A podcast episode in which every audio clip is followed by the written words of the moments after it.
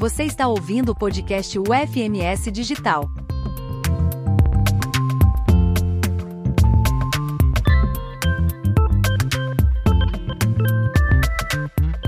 Olá a todos, me chamo Wesley Rodrigues, sou administrador e economista de formação e estou ministrando a disciplina de matemática financeira. Neste podcast, finalizamos a conversa sobre os tipos de investimentos.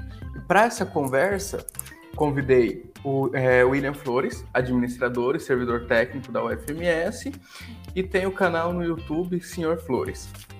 Olá, William, tudo bem? Olá, professor Wesley, tudo bom?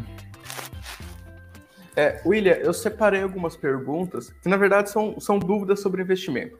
Em matemática uhum. financeira, a gente começa a discutir um pouco mais sobre aplicação, sobre como fazer, calcular juros, o que, que é rentável ou não.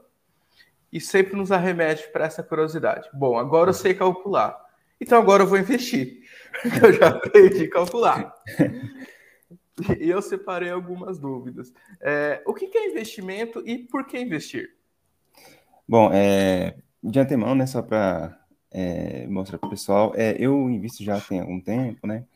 É, eu comecei a investir lá em 2003 e, como qualquer pessoa que entra no investimento, você começa sempre pela liquidez diária, que é a poupança. E aí, a partir disso, fui conhecendo outros investimentos, numa aula muito parecida com essa do professor Wesley, só que na época é, o meu colega, né, foi quem ministrou basicamente isso que eu estou fazendo hoje aqui, que é o professor Tiago Florindo, né, lá de Chapadão do Sul. Ele fez um mini curso sobre investimentos, achei super interessante, ele deu todo o material, a gente começou a estudar. E aí, depois disso, eu fui me aprofundando um pouco mais, né, um pouco mais também cientificamente sobre o assunto, para poder encontrar melhor investimento. E, enfim, não tem uma resposta única para isso, né, mas vou tentar é, elucidar aqui algumas ideias, né. Então, em relação ao que é investimento, ele é, assim, basicamente uma forma de você aplicar o seu dinheiro, né, para que ele possa crescer, gerar renda, né, enfim, depende do seu objetivo. É, e por que que eu acho interessante investir? É porque se você tem um objetivo financeiro, você tem que acumular, né, um capital para poder ir lá e realizar, né, esse seu objetivo. Então, é, ele pode ser, por exemplo, ah, eu preciso é, acumular dinheiro para aposentadoria. Então, você vai acumular um, um valor ali mensal por um, um, prazo bem longo, né, para que você possa sofrer dele lá no futuro, né, daqui 20, 30 anos, dependendo de quando você vai aposentar. Se você tem é, outro tipo de, de objetivo, né, como, por exemplo, compra de imóvel, mesma coisa, né, claro que o prazo vai ser um pouco menor do que a aposentadoria, né, é, é assim que se espera, e aí você vai acumulando dinheiro né, mensalmente para poder é, ou até mesmo uma reserva financeira, às vezes, ah, não, não, é uma casa, é um carro, ou não é um carro, é uma moto, ou não é uma moto, é uma viagem, né? tudo isso é um objetivo financeiro, é algo que você vai ter que juntar dinheiro, né, para poder realizar. Então, é, é, isso que eu entendo que isso é um investimento, né, e por que é interessante investir. É, quais são as principais opções de investimento? Eu sei que quando a gente olha, vai no banco, o banco dá uma, um menu muito grande, um, um, uma variedade muito grande de opções. Só que quais são as mais usáveis ou quais são as mais rentáveis? Então, é, eu vou tentar falar do, da menor qual expectativa de retorno para maior, né? É, era isso que eu ia te perguntar. Qual, ou qual que é até mesmo a mais simples de se investir? Sim. Então, a, a, eu diria que a mais simples, que é aquela que o banco te oferece quase que por empurrão, né? É a poupança, porque é uma forma que eles não têm é, uma obrigação de, de, render um valor é, que acompanha a taxa Selic, né? Que é a taxa de juros, né? Então, o que acontece? Ela te paga 70% desse valor, né? E com isso, ela consegue emprestar seu dinheiro para outras pessoas por valores muito maiores, né? E você fica ali já confortável, recebendo um, pouquinho a mais por mês, já fica, né, enfim, contente com seu investimento e tá tudo certo. Só que é, a poupança, ainda que ele seja seguro, ele não é mais seguro, por exemplo, do que um, um CDB, né, um Certificado de Depósito Bancário de Liquidez Diária, né, que é um investimento que ele já vai render 100% né, da, do CDI, né, ou seja, ele vai render perto do que já é a taxa Selic, então, você vai ter o mesmo conforto da poupança, mas você já vai estar no investimento que rende um pouco mais por mês, né? Tem outros investimentos também, como é, LCI, LCA, né, que é letra de imobiliário ou de agronegócio, que é um investimento, aí normalmente ele é pré-fixado, né, você não pode tirar o dinheiro no, no próximo mês, você vai ter que esperar alguns anos e tudo mais. Ele já rende mais, né, do que a maioria dos CDBs, né, dependendo do prazo que você pega. Depois disso tem é, os, os investimentos em dívida pública, né, como o Tesouro, né, que ficou bem famoso, né, ultimamente, porque o pessoal tem apresentado muito isso no YouTube e tudo mais.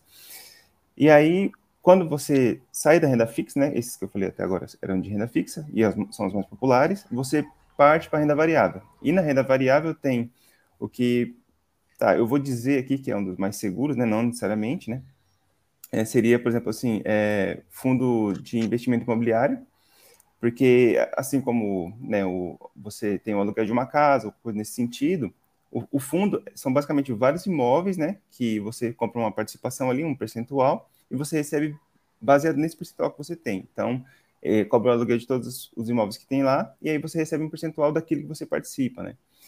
Outros investimentos que tem de renda variável, é, eu acho que talvez o mais famoso deles, né, é, são, é a ação individual, né, é você comprar uma empresa que você acredita que tem uma boa expectativa de retorno, e isso você pode fazer de várias formas, né, para identificar qual é a melhor empresa para você e tudo mais. Então, eu acho que assim, é, em resumo, né, você tem ali a, na renda fixa, né, a poupança, o CDB, o LCI e LCA, tem o CRI e CRA também, só que ele é um pouquinho mais arriscado na renda fixa, porque você empresta quase que de forma individual para uma empresa, né? Só que ela já tem uma, uma promessa de pagamento dentro de um prazo, então, assim, é diferente, por exemplo, de uma ação que você empresta e você não tem uma garantia de retorno, né? E depois você vai para a renda variável, que, enfim, é, os mais famosos né, é o fundo imobiliário, né? E depois a, a ação individual, e também tem outros fundos, como, por exemplo, fundos de índice ou fundos multimercado, que são, é um cesto gigantesco de empresas que você investe de uma vez só para gerar um pouco mais de previsibilidade, ou seja, um pouco mais de segurança né, no seu investimento. Tá. Uma coisa que todo mundo, quando a gente começa a ler sobre investimento, e fala, descubra o seu perfil investidor. Mas o que é esse perfil investidor? Então, o perfil de investidor, na realidade, ele vem de uma instrução da, da CVM, né? Que, que, se não me engano, é a 539 de 2013, que, assim, quando você vai fazer investimento, você é obrigado a responder um questionário para que você identifique qual é o seu perfil de investidor e a partir daí você possa iniciar seus investimentos. É, eu acho que o jeito mais fácil de fazer isso hoje é se você, por exemplo, tem uma conta num banco e esse banco tem uma corretora, por exemplo, o Banco do Brasil hoje tem uma corretora própria. Quando você tenta fazer o primeiríssimo investimento da sua carteira, ele vai falar assim: ó, responda primeiro esse questionário. E daí no questionário, nossa, tem várias perguntas, né? Por exemplo, assim, a ideia é descobrir o quanto que você tem disposição a se expor ao risco. E aí, depois que você responde lá o questionário, né? Ou seja, quanto dinheiro você tem, qual que é a sua expectativa de retorno, quanto que você pode perder, se você não pode perder nada, enfim. Aí você vai respondendo lá e no final vai sair uma resposta, por exemplo, assim, conservador, moderado ou agressivo. O conservador é aquela pessoa que, assim, ela não suportaria é, um, um, retorno negativo, né? Então, por exemplo, ah, eu tenho aqui meus 10 mil, e daqui a um ano eu quero ter 11. Então, assim, você é um perfil bem conservador. Normalmente as pessoas, hoje, né, a taxa Selic acima de 13%, você vai receber esse valor lá no final do ano. Tá tranquilo. Só que tem pessoas que falam assim, olha, eu, para mim, terminar o, entrar com 10 mil para terminar um ano com 11, eu acho pouco. Eu prefiro 12. Ainda que talvez eu fique com 9 no final das contas. Aí essa pessoa já tem um perfil moderado. Ela tem uma expectativa de retorno maior, né? Só que assim, ela pode ser que ela perca dinheiro, né? Assim, se ela vier usar o dinheiro daqui a um ano. E o agressivo, tem alguns que chamam de arrojado, é, é um perfil que é aquela pessoa que fala assim, ó, é, não é o tudo ou nada, mas assim, se não for para ganhar, sei lá, 25% né, no ano, eu não tenho nem, nem vontade de começar a investir. Aí essa pessoa é uma mais arrojada, mais agressiva, e normalmente ela investe em, por exemplo, em ações individuais, ela confia todo o dinheiro dela numa empresa só, ou é, aqui a gente está falando de investimentos é, passivos, né? Aquele que você não tem que trabalhar para fazer dinheiro.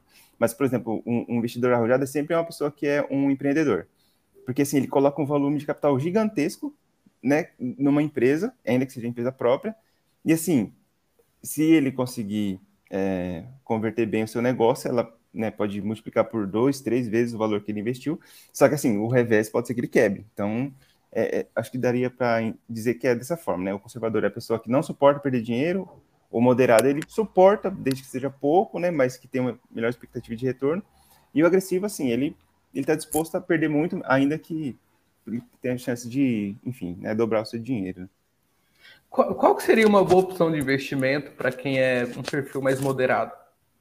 Bom, o perfil moderado, é, eu eu, eu digo por mim, eu, eu tenho perfil moderado. É, eu, o que eu acho mais seguro para quem é moderado é a maior expectativa de retorno com o menor envolvimento no investimento, que é isso que causa um grande problema.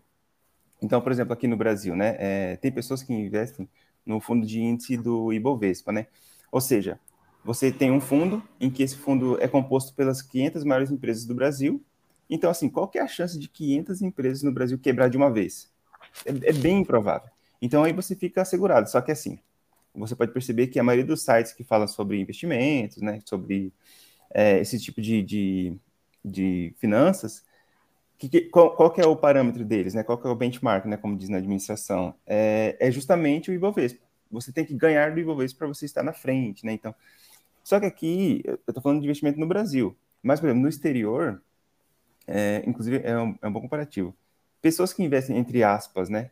No Ibovespa americano, que seria lá o S&P 500, né? Que são as 500 maiores empresas norte-americanas, eles conseguem, por exemplo, um retorno é, considerando hoje, né, é um estudo agora mais recente da JP Morgan, né, que é, que é um, um, banco é, norte-americano, você consegue dobrar o seu retorno de investimento, da sua expectativa de retorno de investimento, comparado com o investidor médio. Então, assim, se você só investir, por exemplo, num fundo de índice norte-americano que tem as 500 maiores empresas, você vai ter uma previsibilidade ali de 16% ao ano, sabe? Então, assim, você vai lá, só compra uma cota e já fica tranquilo, já tem essa expectativa de retorno dentro da sua expectativa, né? É claro que, assim, investir no exterior, aí tem outros elementos, né? Tem IOF, você vai ter que é, enviar, enviar, dinheiro para fora. Acho que é um assunto para uma outra sim, questão. Sim, tá. Mas, enfim, é, em resumo, eu diria que em fundo de índice é o jeito mais moderado de se investir, né? É, até mesmo tá, até algumas facilidades já de você abrir uma conta no exterior, mesmo estando no Brasil. Daí fica sim, um assunto para outro podcast, que é bem interessante também. É, e como montar uma carteira, então? Eu tenho, eu tenho o meu perfil pessoal mesmo é conservador. Uhum. Só que eu quero montar uma, uma carteira moderada e arrojada. Eu consigo fazer isso? O que, que seria essa questão de montar uma carteira? Então, a gente, é... escuta, a gente escuta muito é, propaganda de banco, a gente escuta uhum. alguns youtubers falando, mas o que, que seria mesmo montar uma carteira dentro do mercado financeiro? É, assim, ó, montar uma carteira, é, nesse seu caso, né, que você é conservador, mas você quer começar a alterar o seu perfil, é, é você diversificar, para você ter bastante segurança. Então, por exemplo, assim, conservador, então você sabe que você vai ter que necessariamente ter grande parte do seu investimento em, em renda fixa, né? E, assim, por exemplo, é, a sua reserva de emergência, né? Ou seja, aquilo que você gasta, dependendo né, de, do que você gasta por mês, aquilo que você gasta ao longo do ano, né? Você tem aquela, aquele dinheiro inteiro, né? Para você poder investir. Ou se você, se você não é empreendedor, né? Você pode ter metade disso, né? Seis meses de, de gasto mensal. Ou se você é servidor público, você pode ter três meses de gasto mensal. Então vamos supor assim, ah, eu gasto, sei lá, 3.300 reais por mês. Então assim, com 10 mil, você já tem ali na sua renda fixa, você sabe que se você precisar desse dinheiro ao longo de três meses, você está assegurado ali. Esse dinheiro, por exemplo, você diversifica, entre aspas, né, colocando ó, é o dinheiro que eu vou precisar mês a mês. Aí você coloca esses 10 mil ali. O dinheiro que exceder esses 10 mil, você já pode iniciar seus investimentos em diversificação. Por exemplo, assim, ah, já vou começar numa renda variável. Eu, eu não, ou, ou, ainda antes, né? Ah, eu, eu tenho esse dinheiro que eu vou usar mês a mês, mas assim, eu tenho dinheiro que eu vou usar daqui a um ano. Eu vou viajar, fazer alguma coisa nesse sentido. Então, o dinheiro que passa o valor da sua reserva de emergência, você já pode tirar parte dele e colocar, por exemplo, num prefixado de um ano ou de três anos, né, dependendo de quando vai ser que você vai executar esse dinheiro. E daí você tem, por exemplo, assim, no dinheiro ali do dia a dia, uma rentabilidade de 1% ao mês, e nesse que você vai pegar daqui três anos, você vai ter uma rentabilidade de 1,5% ao mês. Então, beleza, já está com um pouco de diversificação. Fala assim, não, mas 1% ao mês eu ainda acho pouco, eu gostaria de receber um pouquinho mais, né? Aí você vai buscar outros investimentos, como por exemplo esse que eu acabei de falar, o fundo de índice. Aí você vai chegar ali, talvez até 2% ao mês, né? Dependendo de como que você invista. É, se você investe, por exemplo, em empresas de valor, ela tem essa expectativa um pouco maior, né? É, mensal, ainda que ela possa trazer um revés, né? enfim. Aí você vai lá e investe um fundo de índice que a, a base dele são empresas de valor, ou seja, empresas que estão descontadas, né? Estão mais baratas do que o valor delas de mercado. Aí você compra aquele, aquele fundo de índice e vou falar assim, ah, bom, mas eu quero conhecer esses investimentos mais recentes, eu quero conhecer criptoativo, eu quero comprar um Bitcoin, um Ethereum, alguma coisa nesse sentido. É, e, e, eu, assim, não quero comprar de forma individual, não quero fazer loucura. Ah, vou comprar um fundo de índice que tem criptoativos. Aí compra lá um fundo de índice, e daí você fica um pouco mais tranquilão. Aí você vê, por exemplo, assim, uma expectativa de retorno, por exemplo, né, de 1% ao mês na sua renda fixa que você vai usar diariamente, aí de 1,5% ao mês naquela renda fixa daqui três anos, e depois 2% ao mês em fundos de ações, por exemplo, né, e de, sei lá, 4%, 5% ao mês né, em fundo de criptoativo. Então, essa é uma forma boa de diversificar, né? Sem fazer loucura, vai ter uma carteira livre segura, a maior parte do seu patrimônio vai estar na sua renda fixa, então, assim, você não vai ter uma surpresa negativa, né, no, longo prazo. Você ficaria bem diversificado, né? É, eu tenho outra pergunta que apareceu agora. É, é, normal perder dinheiro na bolsa? A gente tem que ter essa, essa consciência como investidor. Olha, tem o risco, a gente pode perder. A gente viu o caso da Americanas, por exemplo, que está abrindo concordata. É, é, normal perder ou é um risco que a gente tem que assumir quando a gente Exatamente. começa a investir? Eu, eu, assim, é normal perder, soa tão mal, né? Mas assim, a, a verdade é essa, assim, é, é normal perder no seguinte sentido. Vamos supor, imagina, em vez de você imaginar ações diretas, pensa numa casa, você vai lá comprou um imóvel de 100 mil reais. Ele tem uma expectativa de valorizar ao longo do tempo, só que, por exemplo, talvez você comprou um imóvel, você não sabia o que, que tinha ali e tudo mais, e na hora que você foi vender, você não consegue mais vender por 100 mil. Se você vender a qualquer custo, o que vai acontecer? Você vai perder dinheiro. Isso acontece em ações também. Por exemplo, você comprou, como é o que você citou agora, né? Americanas, e assim, quando você comprou, você olhou lá os papéis dela na, na, na Bolsa de Valores, uma empresa sadia, uma empresa tranquila, assim, não tem risco. Aqui você pode investir seu dinheiro. Só que acontece, é, quando tem um escândalo como esse, e assim, ó, é, é, que já está evidente, né, que, que foi um, um, problema que aconteceu lá, mas vamos supor que não fosse, vamos supor que é só a mídia, né, fazendo alguma coisa e tudo mais. É, é isso que você tem que entender. Se no meio do turbilhão você resolve vender, você vai perder dinheiro, porque, assim, todo mundo está olhando e todo mundo já não valoriza mais aquele, aquele ativo. E daí você vai perder dinheiro e você vai ter que encarar que, assim, algumas vezes vai acontecer isso. Como que você pode se prevenir desse tipo de risco? Não investir em ações individuais. É, ah, mas eu prefiro, eu acho que o retorno é maior, e de fato é maior, né? A recompensa é maior, só que assim, o risco, eu não, assim, se você estudar um pouquinho, né, sobre investimentos a partir de portfólios, né, em, em artigo científico, por exemplo, você vai perceber que assim, é, é muito arriscado e não vale o retorno. É, os retornos podem ser astronômicos, mas assim, se a empresa quebrar, que pode ser o que venha a acontecer com a Americanas daqui dois anos, e nenhuma outra empresa quiser comprar os ativos que ela deixou, a massa falida, aí assim, sinto muito. Né? Você perdeu todo o patrimônio que tinha colocado lá, né? Era essa a pergunta. Compensa comprar americanas? Hum. Americanas, desculpa, americanas aqui está sendo usada apenas como exemplo. Mas você hum. comprar uma ação de uma empresa que está em, em declínio, só que com perspectiva positiva, por exemplo. Então, assim, eu, eu não gosto de prever futuro, mas vamos supor que seja o caso. É, Americanas hoje tá, tá ruim, mas daqui dois anos ela se recupera, e aí quem comprou agora na baixa vai conseguir vender na alta. Sim, existe essa perspectiva. É, ela é bem improvável se você comparar com as empresas que entraram com recuperação judicial nos últimos anos, né? Se você pegar os últimos 30 anos de empresas que entraram com recuperação judicial, não é uma história muito bonita de se ler. É, e assim, daria para comparar, começar lá no Banco Bamerindos, não sei se, se, alguém se lembra disso, né? Porque aí já mostra a minha idade. Mas enfim, é, o Banco Amerindres ele só sobreviveu aquele período porque entrou o HSBC e comprou a massa falida por um real. Não sei se alguém se lembra, virou a capa de revista e tudo mais. Então é isso, assim, ó. se você vem comprar hoje na baixa com a expectativa de aumento, o que eu diria?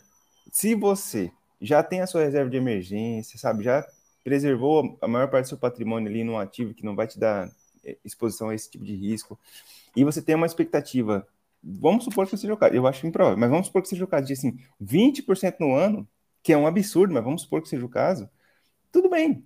Você tem ali um negócio que está rendendo 10% ao ano. Tira, sei lá, 10% desse valor, 20% desse valor e investe americano. Eu acho assim, assim, sinceramente, eu acho uma loucura completa. Só que se você vier a ser premiado, de fato, você vai ser premiado, cara, com um valor que assim, todo mundo vai falar, nossa, ele é um gênio. É assim, mas assim, perceba, os gênios, eles são exceções porque eles provam a regra, né? Normalmente, se você entra numa dessas, pode se dar mal, né? Tá, é, tem algum custo envolvido em investimento? Eu pago algum tributo? O, é, exatamente. O que, eu tem... pago para investir? Assim, ó, é, no normal, é, quando você compra investimento e vende investimento, a, a corretora ela pode cobrar a corretagem desse ativo. Atualmente, a maioria das corretoras é, tem corretagem zero, exceto para day trade. Então, assim, se você compra um ativo hoje e vende amanhã, é que eles chamam o termo de swing trade, né? Você compra num dia e vende no outro. Eles normalmente não cobram corretagem nem, nem na compra nem na venda. Só que se você compra e vende no mesmo dia, o mesmo ativo, normalmente eles cobram uma taxa. Justamente porque, assim, é dessa forma que eles ganham dinheiro também, né? Então, às vezes eles incentivam você a comprar um ativo e eles ganham dinheiro por isso né? É tipo uma ganhar por afiliação. E às vezes eles ganham porque você faz day trade, é, que é uma outra forma de investir, enfim, mas é, tem essas duas formas. Outros custos que tem, como o professor já acabou de citar, né? Tem também impostos, dependendo do valor que você vende, por exemplo, assim, ah, você comprou 20 mil reais em ações. E aí ela valorizou, esses 20 mil virou 21 mil. E você vai vender, ainda que seja daqui um mês, um ano, esse mil reais que você vai vender a mais, vai ter que pagar imposto, né? Sobre todo o, os 21. Então, assim, uma boa estratégia também, para não ficar gastando dinheiro com imposto, é você vender abaixo do teto para pagar imposto. Então, por exemplo, assim, você tem em ações aqui no Brasil é, mais de 20 mil reais e você precisa do dinheiro, não venda tudo no mesmo mês, né? Venda um pouquinho no, nesse primeiro mês e depois um, uma outra parte do segundo mês. Que seja abaixo de 20 mil, por exemplo, né? Que daí você não pagaria imposto. Eu acho que esses são os dois principais, né? Tem custos que, assim, mas assim, os custos eles não são ocultos, eles aparecem, né, para você na, na, na, hora que você vai vender e comprar o ativo. Então, assim, você não vai ter surpresas. Mas é, eles existem, você tem que considerar quando você vai fazer o investimento, porque dependendo, você fala assim, nossa, é, vou comprar, fazer day trade. Aí comprei, sei lá, mil reais, e aí valorizou para mil e cem, vou vender já. Só que às vezes, tipo assim, só de taxa de corretagem e quando você vai pagar de imposto, você vai pagar, sei lá, você vai ainda que você tenha acreditado que você conseguiu ganhar 100 reais, você vai ter que ganhar 60, que não é pouco, né, para um dia, mas assim, eu acho que não vale a pena você ficar nessa compra e venda, a não ser que você, enfim, estude bastante, mas ainda assim, né, day trade também, para fazer dinheiro é muito difícil, né, tem que, enfim, se debruçar muito para poder entrar nesse tipo de investimento, mas eles existem e eles têm que ser considerados. Tá, eu tenho mais uma pergunta. A gente falou de custo, a gente falou de risco, e como lidar com essa volatilidade do mercado financeiro?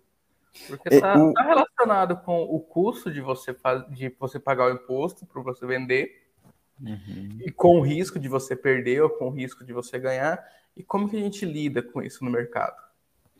É, então, é, é fácil falar, né? É só manter a calma. E não é bem assim, né? É, para você conseguir lidar com a volatilidade, assim, a base é justamente entender o seu perfil, né, perceber o quanto você suporta de, de enfim, de, de queda no seu, no seu expectativa de retorno. Por exemplo, você começou, vamos supor que você deu o azar de começar a investir em fevereiro de 2020. Aí você foi lá e falou assim, nossa, tô com esses 10 mil sobrando aqui, vou comprar tudo em ações. Aí você comprou, e daí veio a pandemia, e daí ela caiu só na nossa bolsa brasileira, vamos supor que você tinha Ibovespa, caiu 30% em uma semana. Então seus 10 mil viraram 7. Você suporta isso? Não, eu não suporto, não é para mim, não tem condições. Então... É assim, eu estou dizendo um fato bem absurdo, né, que foi a pandemia. Mas vamos supor assim, ah, não, não dá, eu não, eu não conseguiria lidar com isso, eu ia vender no mesmo dia todas as ações e ia pegar os 7 mil reais e ia chorar o resto. Beleza, então assim, não invista em ações, já começa por aí. Agora assim, não, ele, mas se caiu, não ficou mais barato? Ficou mais barato. Então você acha que eu devo entrar comprando mais? Então, é que assim, depois que a história já é contada, é fácil dizer, né? Ah, é só ter entrado comprando em março de 2020 que eu ia estar rico. Tudo bem, é, depois que a história passou, só que lá no meio do turbilhão você tem que lembrar isso. Será que você vai suportar a queda né, dos, seus, dos seus ativos? Talvez você não suporte. Talvez, por exemplo, assim, a pessoa que queria vender uma casa em fevereiro de 2020, quando chegou em março, não tinha como vender a casa, né? Então, é, é, é essa mesma lógica. Lembre-se que é um ativo, como qualquer outro, né? Então, para lidar com a volatilidade, é mais fácil você conhecer o seu perfil e diversificar os seus investimentos. Então, assim, não coloca, como diz né, a frase, né, não coloca todos os ovos num cesto só. Tenta diversificar, tenta colocar em outros lugares, porque assim que você precisar, você vai ter um lugar onde você vai poder é, pegar o dinheiro, né, enfim, e realizar seus objetivos financeiros e tudo mais. Eu acho que, eu, eu, digo por mim, a forma que eu lido com a volatilidade do mercado financeiro é investindo em fundo de índice. É, é, você pode procurar. Fundo de índice é o jeito mais simples de você investir, com menos dor de cabeça. Não tem que ficar lendo jornal, sabe, fazendo valuation de empresa. Cara, você vai lá, você vai ter um cesto de empresa, sabe? Ah, mas o retorno é menor do que se eu investisse de forma individual. De fato, é verdade, não tem como negar. Só que, assim, a dor de cabeça que você vai ter que lidar com esse Exemplo, entrou cheio na Americanas e, e no Magazine Luiza há cinco anos atrás. Cara, hoje essa pessoa vai estar, tá, meu Deus do céu, cara, muito frustrada. Então, assim, para você não ter que lidar com isso, tá? qual é a melhor hora de sair? Qual é a melhor hora de entrar? O melhor jeito é, assim, para quem passa por isso, é o fundo de índice. Agora, se você é uma pessoa arrojada, gosta de estudar o mercado, vive abrindo a corretora de valores, né, fica ansioso para saber como é que está o mercado, aí tudo bem, estuda um pouquinho mais e tenta investir de forma individual. Eu não recomendo mais assim, eu entendo que o, o prêmio pode ser muito melhor. É, eu realmente eu tenho uma, uma certa preguiça de ficar acompanhando, de ficar vendo variação, aqueles gráficos subindo e descendo já não, já não me atrai muito, eu não tenho esse tempo para ficar cuidando. E para encerrar, como começar a investir? Eu tenho dois mil reais, eu quero sair do. Ah, eu quero sair da poupança. Poupança não é investimento. Eu quero sair da poupança. Como é que eu começo a investir? Bom, é, você, se você, dependendo do banco que você tem, você abre lá o aplicativo do banco, vai ter lá um aplicativo ou uma aba dele que vai ser sobre investimentos. E lá nessa aba investimentos, ele vai considerar, por exemplo, a sua poupança como um investimento, vai mostrar lá o quanto que você tem de saldo e tudo mais. Para você sair da poupança, assim, eu estou falando né, no, no, popular aqui, é só você resgatar o dinheiro da poupança, ele vai entrar na conta corrente de novo, clicar lá que você quer investir, por exemplo, num CDB, num LCI, no LCA, olhar o prazo, tipo assim, ah, qual que é a liquidez? Eu quero sacar o dinheiro mês que vem, então coloca num prazo máximo de um mês. Ah, eu, eu posso segurar esse dinheiro aí, eu, esses dois mil eu vou usar só ano que vem, porque daí eu vou inteirar aí para dar numa viagem. Beleza, então, tá tranquilo, você vai lá, coloca um ativo que vai, é prefixado em um ano, muito provavelmente ele vai estar um retorno, uma expectativa de retorno maior, daí você pega o dinheiro lá daqui a um ano. Eu acho que esse é o jeito mais fácil, e assim, ah, por que não pular direto para ações, né, por exemplo? Se você está com dinheiro na poupança, você tem que conhecer um pouquinho mais da renda fixa para você se sentir o conforto de investir de uma forma um pouco mais arriscada. Então, eu, diria que é isso, assim, talvez, né, se você está na poupança e quer sair, talvez o jeito mais fácil agora é você abrir o aplicativo do seu banco, da sua corretora que seja, e lá, né, se você tem poupança, você vai ter que abrir o do banco, né? Você vai lá, abre, tira o dinheiro da poupança e encontra um outro investimento. Vai ter lá uma lista de investimentos. Você vai perceber que na hora que você clicar em investimento, ele vai pedir assim: ah, então me fala qual é o seu perfil de investimento. Você vai respondendo as perguntinhas lá, vai aparecer. Inclusive, dependendo do, do aplicativo do banco, tem um aplicativo, vou citar aqui, mas não, só para citar mesmo, né? Tipo, bancos como, por exemplo, o Banco do Brasil, se você, o seu perfil de investimento deu como conservador, ele nem vai te mostrar é, renda variável. Porque ele sabe que, assim, talvez você vai comprar um negócio que não é para você. E daí ele já inibe a pessoa de fazer coisas que vão contra os objetivos financeiros dela. Então é isso, assim, é, é esse, acho que o jeito mais tranquilo é abrir ali, dar uma olhada qual é o produto financeiro que tem, assim, como o professor Wesley já falou, Vai ter um monte, né? Então, assim, é um, um pouco difícil tomar essa decisão logo no começo. Mas, assim, só sai da poupança e entra, por exemplo, no CDB, de liquidez diária. Você vai sair de 70% da, da, do CDI para 100% do CDI. E aí você vai ver que, assim, tudo bem, pode ser um valor baixo no começo, mas se você jogar isso para longo prazo, vai valer muito mais a pena. William, obrigado pela conversa. Espero que tenha sido aproveitado para vocês que estão, estão nos ouvindo, quanto foi para mim. E sigam o William no canal Senhor Flores. William, quer deixar uma mensagem final? Bom, era isso, né? Eu agradeço né, a, a, oportunidade de ter vindo aqui falar um pouquinho sobre, enfim, eu gosto de, de falar, né, que é investimento, né, enfim, finanças e tudo mais. É, quem puder, né, acessar meu canal, né, procura Senhor Flores no YouTube, vai me achar. É, pode procurar em outra rede social também, né, pode procurar no Instagram, eu tô lá também, faço vídeos também, tem uma lista de vídeos que você já pode assistir lá. É, e quem quiser se aprofundar, né, vai ter outros vídeos um pouco mais é, dentro desse assunto, né, mas, enfim, estou à disposição. Qualquer coisa pode mandar DM no Insta, vou responder. É isso aí, qualquer coisa pode contar comigo. Pessoal, obrigado. Até o nosso próximo podcast.